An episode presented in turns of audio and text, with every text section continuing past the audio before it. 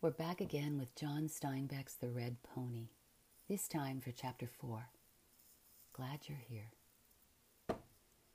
Steinbeck never did graduate from Stanford University. He worked construction for a while. He was a newspaper reporter in New York City and a caretaker in Lake Tahoe. But don't worry, some good stuff happened to him. We'll talk about it later. I know, I know. Let's get to it. Chapter 4 The Leader of the People. On Saturday afternoon, Billy Buck, the ranch hand, raked together the last of the old year's haystack and pitched small forkfuls over the wire fence to a few mildly interested cattle. High in the air, small clouds like puffs of cannon smoke were driven eastward by the March wind. The wind could be heard wishing in the brush on the ridge crests, but no breath of it penetrated down into the ranch cup. The little boy Jody emerged from the house, eating a thick piece of buttered bread. He saw Billy working on the last of the haystack. Jody tramped down, scuffing his shoes in a way he had been told was destructive to good shoe leather. A flock of white pigeons flew out of the black cypress tree as Jody passed, and circled the tree, and landed again.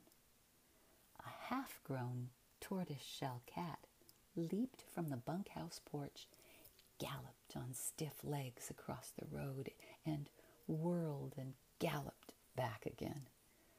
Jody picked up a stone to help the game along. Mm, but he was too late, for the cat was under the porch before the stone could be discharged. He threw the stone into the cypress tree and started the white pigeons on another whirling flight. Arriving at the used up haystack, the boy leaned against the barbed wire fence.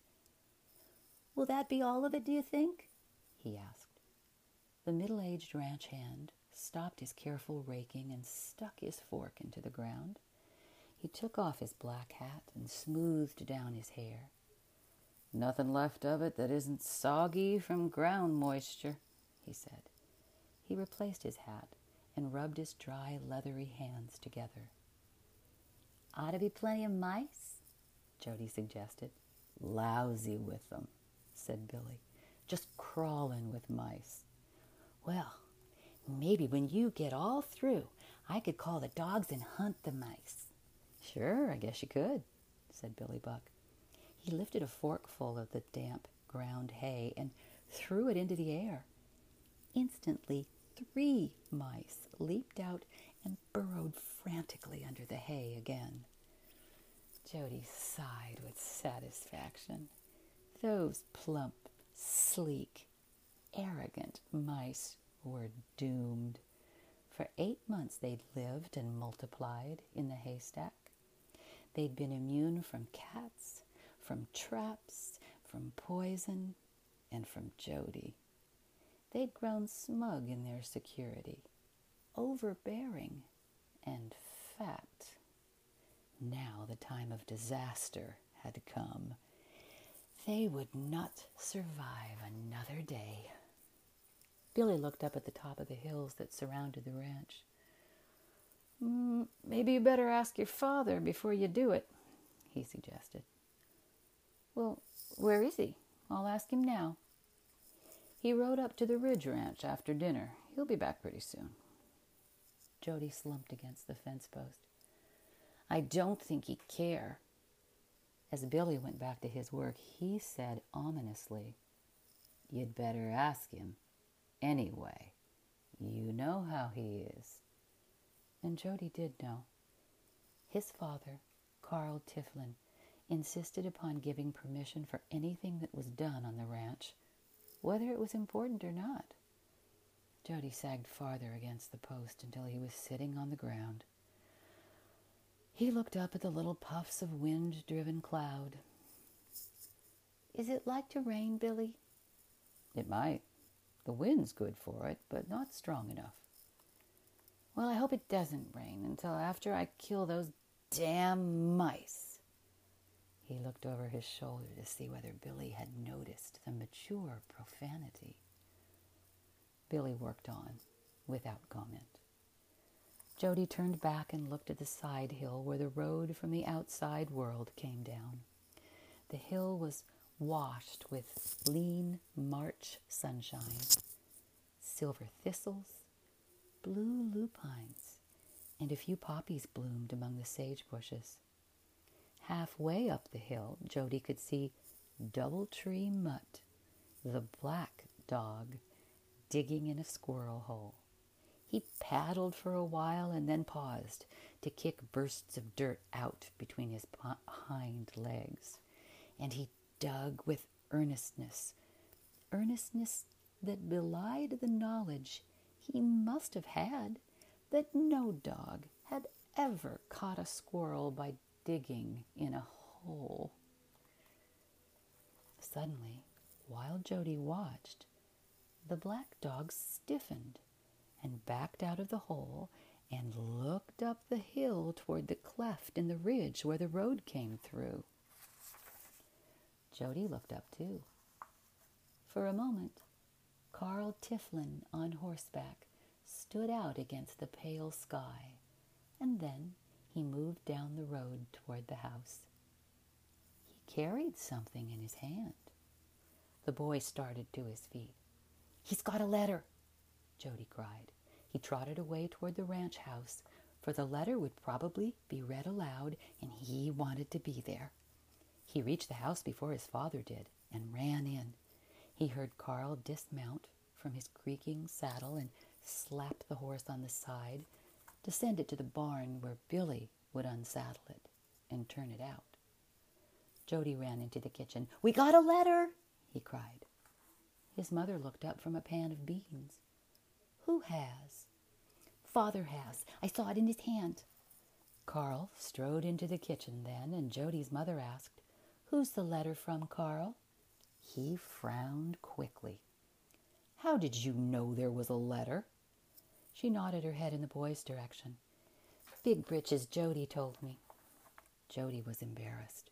His father looked down at him contemptuously. He is getting to be a big britches, Carl said. He's minding everybody's business but his own. Got his big nose into everything. Mrs. Tiflin relented a little. Well, he has it enough to keep him busy. Who's the letter from? Carl still frowned on Jody. I'll keep him busy if he isn't careful. He held out a sealed letter. I guess it's from your father. Mrs. Tiflin took a hairpin from her head and slid open the flap. Her lips pursed judiciously. Jody saw her eyes snap back and forth over the lines. He says, she translated, he says he's going to drive out Saturday to stay for a while. What? This is Saturday. Oh, the letter must have been delayed. She looked at the postmark. This was mailed day before yesterday. It should have been here yesterday. She looked up questioningly at her husband, and then her face darkened angrily. Now, what have you got that look on you for? He doesn't come often. Carl turned his eyes away from her anger. He could be stern with her most of the time, but when occasionally her temper arose, he could not combat it. What's the matter with you? she demanded again. In his explanation, there was a tone of apology Jody himself might have used. It's just that he talks, Carl said lamely. Just talks.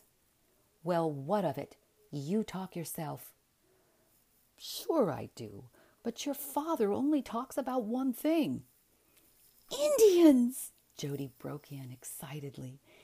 Indians and crossing the plains. Carl turned fiercely on him. You get out, Mr. Big Britches. Go on now. Get out. Jody went miserably out the back door and closed the screen with elaborate quietness. under the kitchen window, his shamed, downcast eyes fell upon a curiously shaped stone. A stone of such fascination, hmm, that he squatted down and picked it up and turned it over in his hands. The voices came clearly to him through the open kitchen window.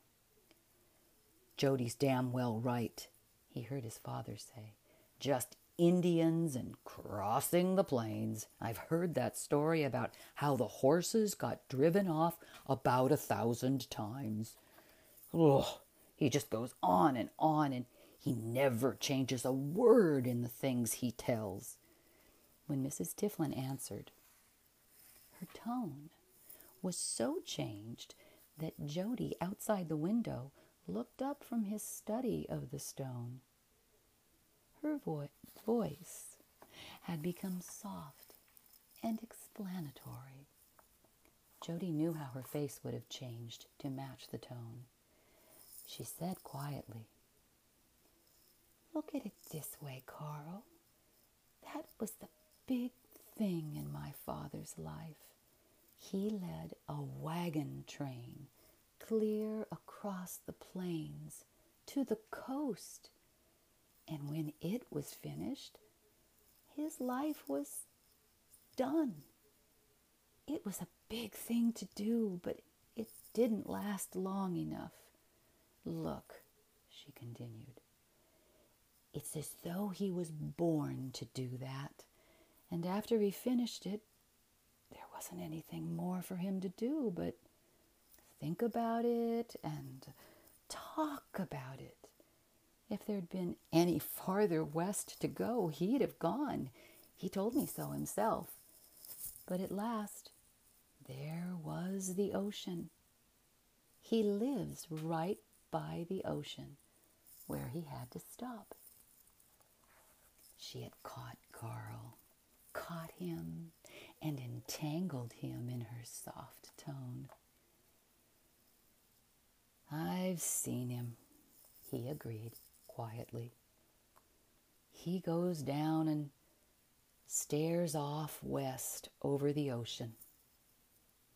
His voice sharpened a little, and then he goes up to the Horseshoe Club in Pacific Grove and tells people how the Indians drove off the horses. She tried to catch him again. Well, it's everything to him. You might be patient with him and pretend to listen. Carl turned impatiently away. Well, if it gets too bad, I can always go down to the bunkhouse and sit with Billy, he said irritably. He walked through the house and slammed the front door after him. Jody ran to his chores. He dumped the grain to the chickens without chasing any of them. He gathered the eggs from the nests. He trotted into the house with the wood and interlaced it so carefully in the wood box that two armloads seemed to fill it to overflowing. His mother had finished the beans by now. She stirred up the fire and brushed off the stove top with a turkey wing. Jody peered cautiously at her to see whether any rancor toward him remained. Is he coming today? Jody asked. That's what his letter said. Maybe I'd better walk up the road to meet him. Mrs. Tiflin clanged the stove lid shut. That would be nice, she said. He'd probably like to be met. I guess I'll just do it then. Outside, Jody whistled shrilly to the dogs. Come on, up the hill, he commanded. The two dogs waved their tails and ran ahead. Along the roadside, the sage had tender new tips. Jody tore off some pieces and rubbed them on his hands until the air was filled with the sharp, wild smell. With a rush, the dogs leaped from the road and yapped into the brush after a rabbit. That was the last Jody saw of them for when they failed to catch the rabbit, eh, they went back home. Jody plodded on up the hill toward the ridge top.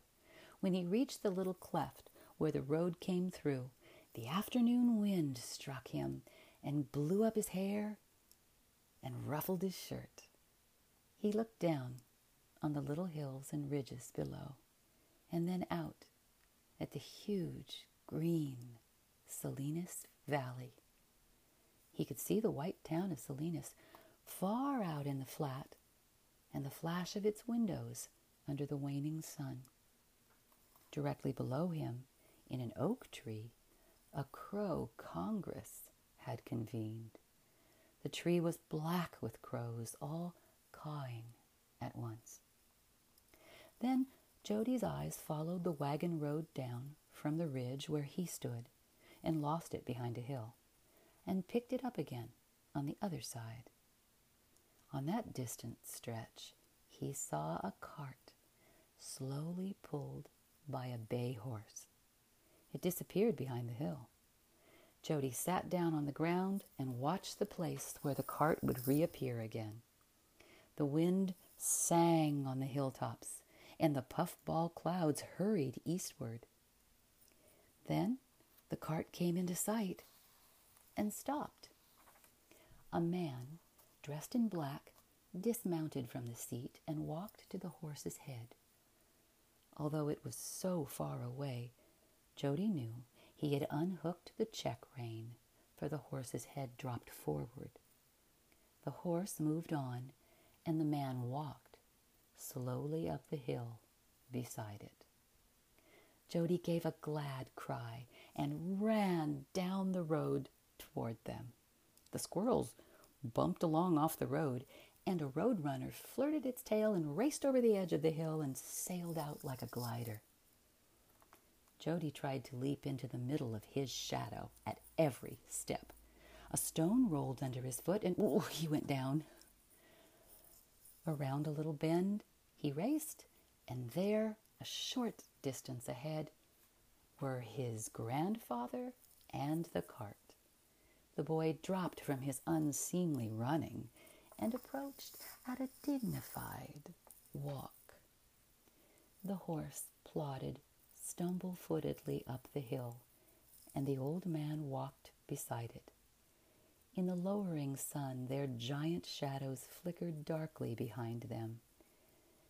The grandfather was dressed in a black broadcloth suit, and he wore kid Congress gaiters and a black tie on a short, hard collar. He carried his black slouch hat in his hand. His white beard was cropped close, and his white eyebrows overhung his eyes like mustaches. The blue eyes were sternly merry.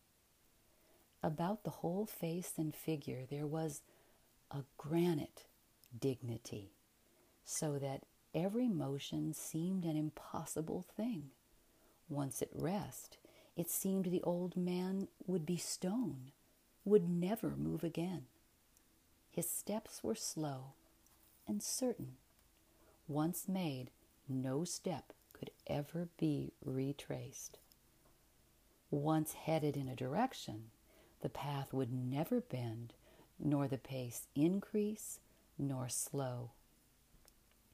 When Jody appeared around the bend, Grandfather waved his hat slowly in welcome, and he called, Why, Jody, come down to meet me, have you? Jody sidled near and turned and matched his step to the old man's step and stiffened his body and dragged his heels a little. Yes, sir, he said. We got your letter only today. Should have been here yesterday, said Grandfather. It certainly should. Well, how are all the folks? They're fine, sir. He hesitated and then suggested shyly, would you like to come on a mouse hunt tomorrow, sir? Mouse hunt, Jody, grandfather chuckled. Have the people of this generation come down to hunting mice? Oh, they aren't very strong, the new people. But I hardly thought mice would be game for them. No, sir, it's just play. The haystack's gone. I'm going to drive out the mice to the dogs, and you can watch or even beat the hay a little. The stern, merry eyes turned down on him. I see. Uh, you don't eat them, then. You haven't come to that yet. Jody explained. The dogs eat them, sir. It wouldn't be much like hunting Indians, I guess. No, not much. But then later, when the troops were hunting Indians and shooting children and burning teepees, it wasn't much different from your mouse hunt. Hmm. They topped the rise and started down into the ranch cup, and they lost the sun from their shoulders.